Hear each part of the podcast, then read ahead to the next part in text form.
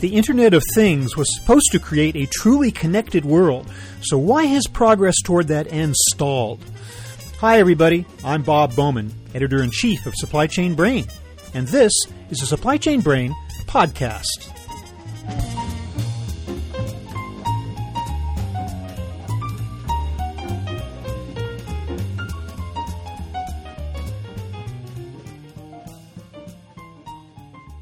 Just a few years ago, it felt as though the Internet of Things was suddenly upon us. We were told that it would link together a universe of machines and products and impact every aspect of our daily lives. Business saw it as a chance to gain visibility over devices that monitored critical operations, including those related to supply chain management. But according to a recent survey, nearly 30% of all enterprise IoT projects fail in the proof of concept stage. So, what's the holdup? Today, we'll explore the issue in my conversation with Daniel Elizalde. He is Vice President and Head of IoT with Ericsson North America. We'll talk about whether businesses are taking the right approach in implementing IoT technology, why so many projects to date aren't yielding the promised value to the customer, and how we can proceed beyond the hype to achieve real success in a world of connected devices. But maybe not toasters. Here's my conversation with Daniel Elizalde.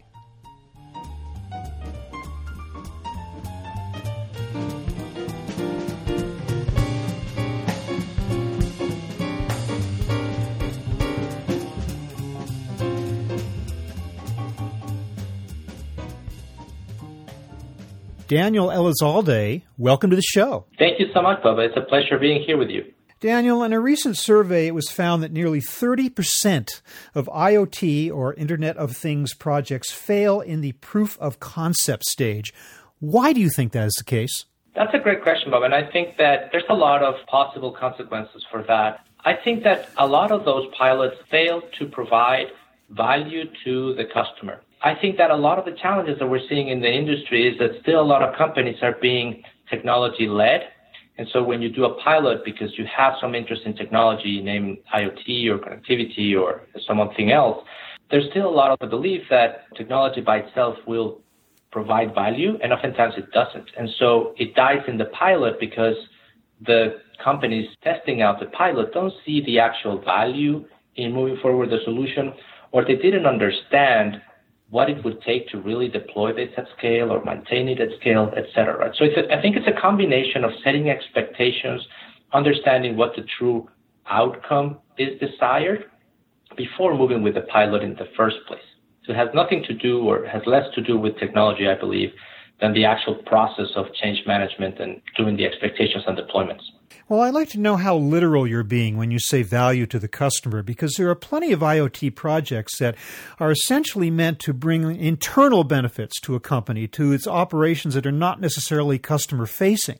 When you say value to the customer, do you mean that direct value to the customer, or do you mean that indirect by improving internal efficiencies that ultimately does have some impact on, on the customer? I'm using customer as the recipient of the value of that particular deployment of IoT. So if it's for internal consumption, then whoever commissioned that project and is expecting to get the value out of that, that would be the customer in that perspective. Now, if it's a company doing like an OEM doing an external deployment for their customers, then similar thing, right? It's the ultimate uh-huh. person that receives the value. Right. So not necessarily the end buyer of your product, but the person who stands to benefit, or at least theoretically stands to benefit from the initiative. Correct. Part of that has to do with uh, not identifying in advance who will actually get that value when you're going to go past the pilot stage. So let's think about a case where manufacturing company is deploying an IoT solution for internal efficiency purposes. And this might be a project that was started by maybe some principal engineer that needed to get some specific information about part of the process. But then when it goes and gets to the pilot and that value might be proven for that person, turns out that the decision maker for actually incorporating into the full plant or rolling it out at scale, it's just a, a different person with different budget constraints, goals, KPIs, etc. And so it just dies there. It doesn't advance because the overall outcome for the overall organization wasn't clearly articulated. Is there a way in which you think the actual term itself, the Internet of Things, is holding back progress in this area? I think it is. I think that definitions are important because they help us understand and what we're talking about in general terms and bring people together and companies together under a specific umbrella. And that's what IoT, the term IoT has done. But I think that at some point it starts losing its value because now everything that can be connected from the devices to the edge to the cloud, etc., now it's called IoT. So whether it's a smart toaster, a smart coffee maker, a plane, an autonomous vehicle, a manufacturing facility, everything falls under IoT. And so people that are looking to get the value out of the solutions, they're really confused on where to start because there's, of course, technology for different verticals, for different industries, for different applications. And then the way that they are deployed, the value that they produce, the ecosystems, the monetization, it's all very different. Plus, there's the kind of harm by association, right? There's a lot of consumer products that they're good gadgets, but they might be not providing full value. And they are part of IoT. And so a lot of people associate IoT with some devices that might not be as valuable, right? Like I said, the smart toaster. Yeah, we can do it. How valuable is that? And so it hmm. carries that stigma. As yeah. well as other areas, right? Like security, like a coffee maker gets hacked, all of a sudden we should avoid all IoT because all IoT is bad. So that's yeah. where I'm coming from with that. And also just the use of the word things. Uh, I guess that's it's accurate to say that, but at the same time, it seems to exclude the presence of, or the participation of humans by just calling it things. and so there's a bit maybe a misnomer there or a misunderstanding there based on that. Correct. And I think that the way I always talk about it is that IoT is in the solution space. So by itself doesn't add value. How we apply the philosophy of connecting things to provide value to people that's what we really need to be talking about and figure out how can we describe accurately a problem that needs to be solving? How can a technology-based solution to IoT help solve that problem and then move from there? But when we say just connecting things, quote unquote, in itself has value, that's more of the marketing spiel, and I think it can do more harm than good. When we talk about problems to be solved involving the IoT, and we say that really those problems are more cultural than they are technical. Is that what we're talking about, or what do we mean by cultural problems, and how can they be approached in a way to solve this whole dilemma? Yeah, that's an excellent question. So I'll answer in two parts. So first, the way I think about solving problems through IoT, if you think about in essence what IoT is, you have sensors that acquire data from the real world, from the context, analyze that data in some form, and provide some sort of value, right? So that's in a nutshell what the definition would be. Now, the way I would think about it is for people that are looking to go into this space and thinking from a problem perspective, if you have identified a challenge or a problem or a pain that your customers have or your internal operations team, et cetera, have, if you were to have sensors and collect data from that environment, if you could analyze that data, could you add that value to your customers? Could you solve those problems? So that's when you start thinking IoT could be a potential solution to the problem that you have identified, but very, very clear of dividing the problem and the solution, right? And then if that is a yes, well, that's just one stage, right? And then there's the cultural aspect of things, which means assuming that we can do the technology pieces of an IoT solution, then what does it mean from a change management perspective to integrate a solution like this in our company? How does that affect deployments? How does it affect operations? If we are the OEMs developing the solution, how does that change our sales, our marketing, our positioning? And if you take the business model a step further with IoT, which is very common to do as a service type of offerings, well, how does an as a service offering affect your company's culture and your customers' culture in terms of buying relationships, right? So you have to think about all the implications that going with a technical solution like this can take. And if the problem is well defined and the pain is big enough that it's worth investing in this whole journey, then yes, IoT is an amazing way to solve these problems, but you have to think about it holistically. Well, that being the case, how important is it to have all the different functions within a company on board at the advent of an IoT initiative? Having sales and marketing involved in knowing what's coming down, having their input as opposed to doing it and then dumping it in their laps when it's ready to go. It is extremely important, and I'm really glad you asked that question. Part of what I've been doing, I've been teaching IoT at Stanford and one of the things that I always advocate to the executives taking my classes is that you have to think holistically on the impact. And so very early on, you have to check with sales and say, hey, you're going to have to sell this in a very different way. Do we have the expertise to sell instead of transactionally to sell as a service? What does that take from sales enablement? What would it take for new demos? What would it take, right? From marketing, hey, we're going to have to positioning the company different, the product differently. Do we have those skills?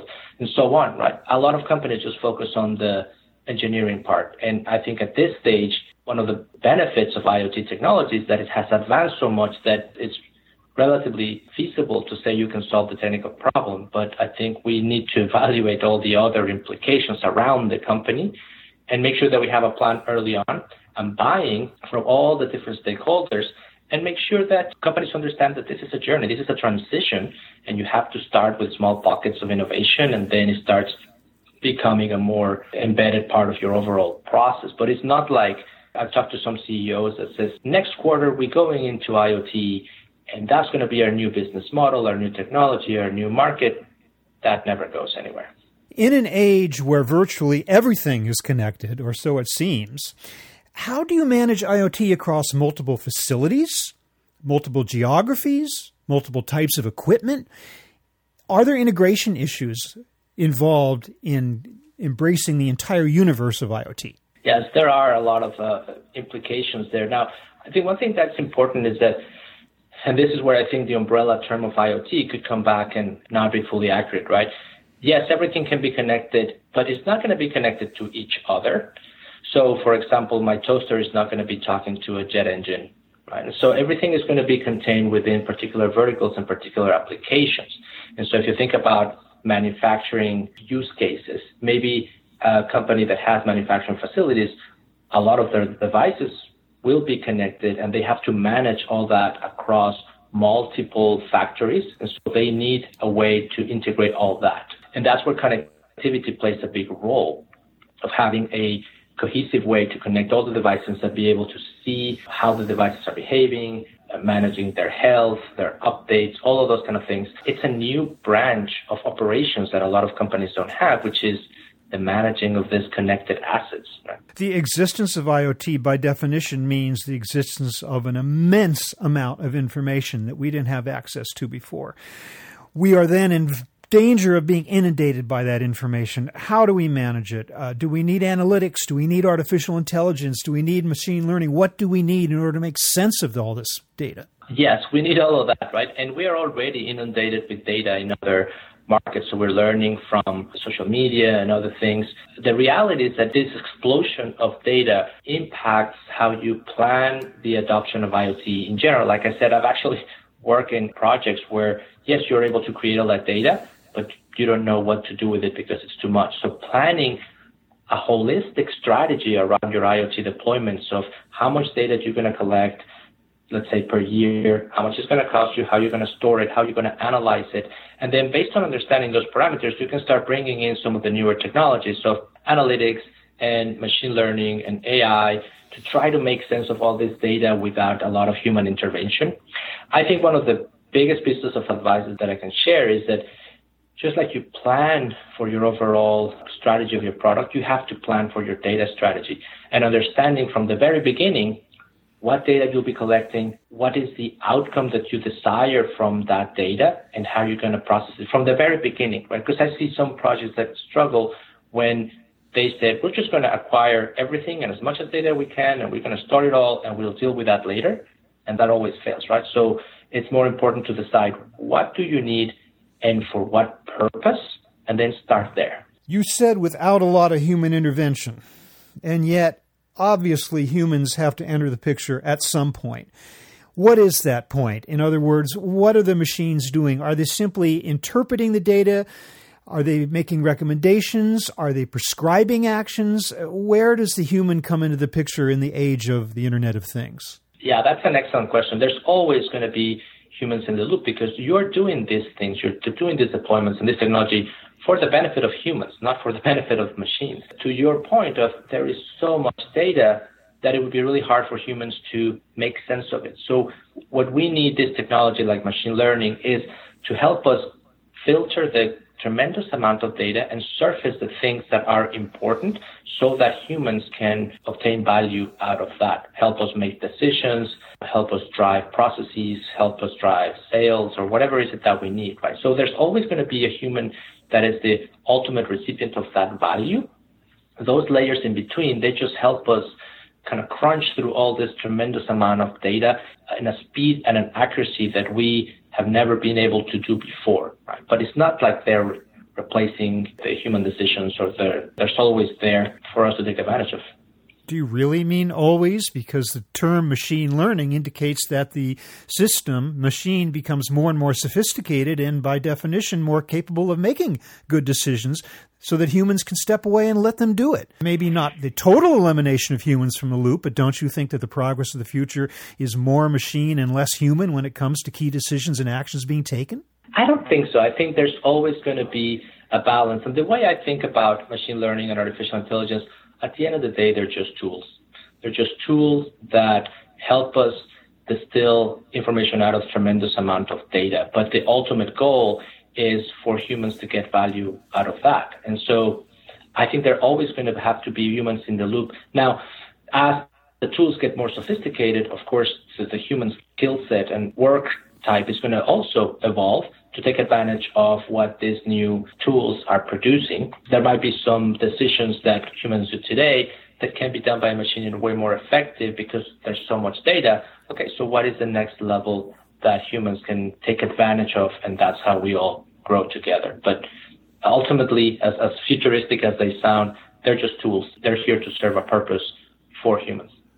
However, it seems like the biggest potential weak point of the entire world of IoT is security, cybersecurity. The fact that all of these devices become so susceptible to hackers, and indeed, this is the way that so many cyber attacks have taken place.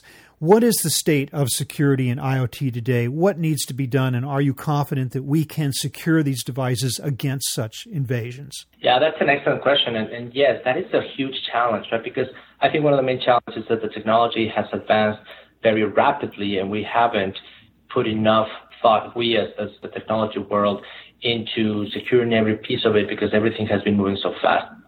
And so I, in the last five years that I've been doing this, talking to a lot of different companies, I've seen a shift on taking security seriously and understanding what is the security strategy, right? And just as I mentioned before, a lot of companies just think about security as, hey, I'll just drop a piece of software and it's going to be a patch and voila, it's secure. In reality, security is it's a process, it's a practice of developing products in a way that they are secured at implementation, they're rolled out securely, they are monitored. And then in IoT, of course, we have the combination of cybersecurity with cyber physical security because you can actually tamper with the physical devices. Mm-hmm. And so I think it's a, it's an issue that we're going to have to deal with for years to come. But companies are taking it a lot more seriously. They are actually investing a lot of money. They are revisioning their roadmaps to make sure that security is an integral part of the design. And then are looking at security holistically, not only from the product perspective, but also from the process perspective at deployment and maintenance in the field. So I think we're getting better. Now, and this is another point where the IoT term might affect, but if you think about critical IoT, and secure manufacturing, military, energy, they're very stringent with security, much more than when the risk is a lot less, like in some consumer devices. And so mm-hmm. we can't just have a blanket statement about security, but it's getting a lot better. And the reason is because companies are actually paying attention to make sure that their systems are secure. And educating their users, you must change the manufacturer's exactly. password, stuff like that, right? Exactly, exactly. Yeah. Notwithstanding the proven value and exciting prospects for IoT, though, Is there a way in which we may be going overboard with it? In other words, you mentioned toasters. Do we really need a connected toaster? Uh, that, that's just one example, but are there places in which you think IoT might just not really be that feasible after all? Yes, and I'm glad you mentioned that. And I think this happens with every disruptive technology cycle, right? All of a sudden, we want to put it on everywhere just because we can but that might not make a lot of sense. And this is where I think the market forces are starting to play a little bit, right? Because I talk to a lot of companies that are doing some of those consumer devices, and they might be struggle to get market share because the consumers are saying, you know what, I really don't see the extra value of having my toaster sending me a text message. I don't want to pay more for that. And I don't want to be open to the risk of being hacked through my toaster. So I'm just not going to do it, right? So I think that because of the novelty and the ease of implementation of some of these new systems, a lot of people are thinking just like silver bullet, slap IoT on anything and I'll be a millionaire. When in reality, they're seeing this, it's a lot harder. And so I think that we're going to start to see a lot of those products be, you know, companies rethinking that approach. And I think that where critical infrastructure, critical IoT, massive IoT does make sense from a business perspective and a value perspective, we're going to continue to see the growth there. So I think there's a little bit of a technology and market correction there that is passing the time of IoT is cool, we should do it everywhere versus like, hey, this is just one more tool in our toolbox. How can we use it to add value, understanding everything that it entails? Okay, I'm going to give you the opportunity to go down in history in terms of technology terminology by coming up with a better term than the Internet of Things. Would you like to take that opportunity right now? Call it something else? Uh, to be honest, I think it's we're just just going to call it technology, right? It's like I and the example I give is that eight years ago when the iPhone came out, um, all of us working on developing applications all of a sudden had a new medium, and that was mobile development. And that was a, a big deal, and we're struggling with figuring that out. And now it's so ubiquitous that you don't actually focus so much on like mobile development. Most applications actually have a mobile component, so it's just part of the technology, right? And so I think IoT is going to get to that point where it's just like it's the new normal. This is just how we build technology. Devices happen to be connected, and that's how we going to evolve, right? I was joking with before this interview because those kind of questions is funny to answer for somebody that has IoT in his title, right? But to be clear, I think that's a progression of technology. It stops being a, a thing, no pun intended, and it's just being absorbed by the state of the art of technology until we get the next one. Well, Daniel Elizalde of Ericsson North America, I want to thank you for helping us to understand that the Internet of Things is about more than just literally things. That there are other things to consider as well as humans for one thing and larger technology issues for another. But thank you so much for being with us today. I really appreciate it. Thank you so much for the opportunity, Bob. I really appreciate it.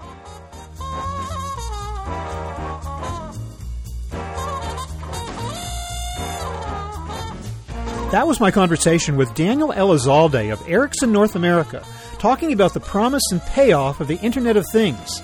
We're online at www.supplychainbrain.com, where we post a new episode of this podcast for streaming or downloading every Friday. You can also read my Think Tank blog, watch thousands of videos, and access all of our other content, including the digital edition of our magazine. Look for us on Facebook and LinkedIn, and follow us on Twitter at SCBrain. Can also download or subscribe to the podcast on Apple Podcasts. Got any comments or suggestions on this or any episode? Email me at rbowman at supplychainbrain.com. See you next time.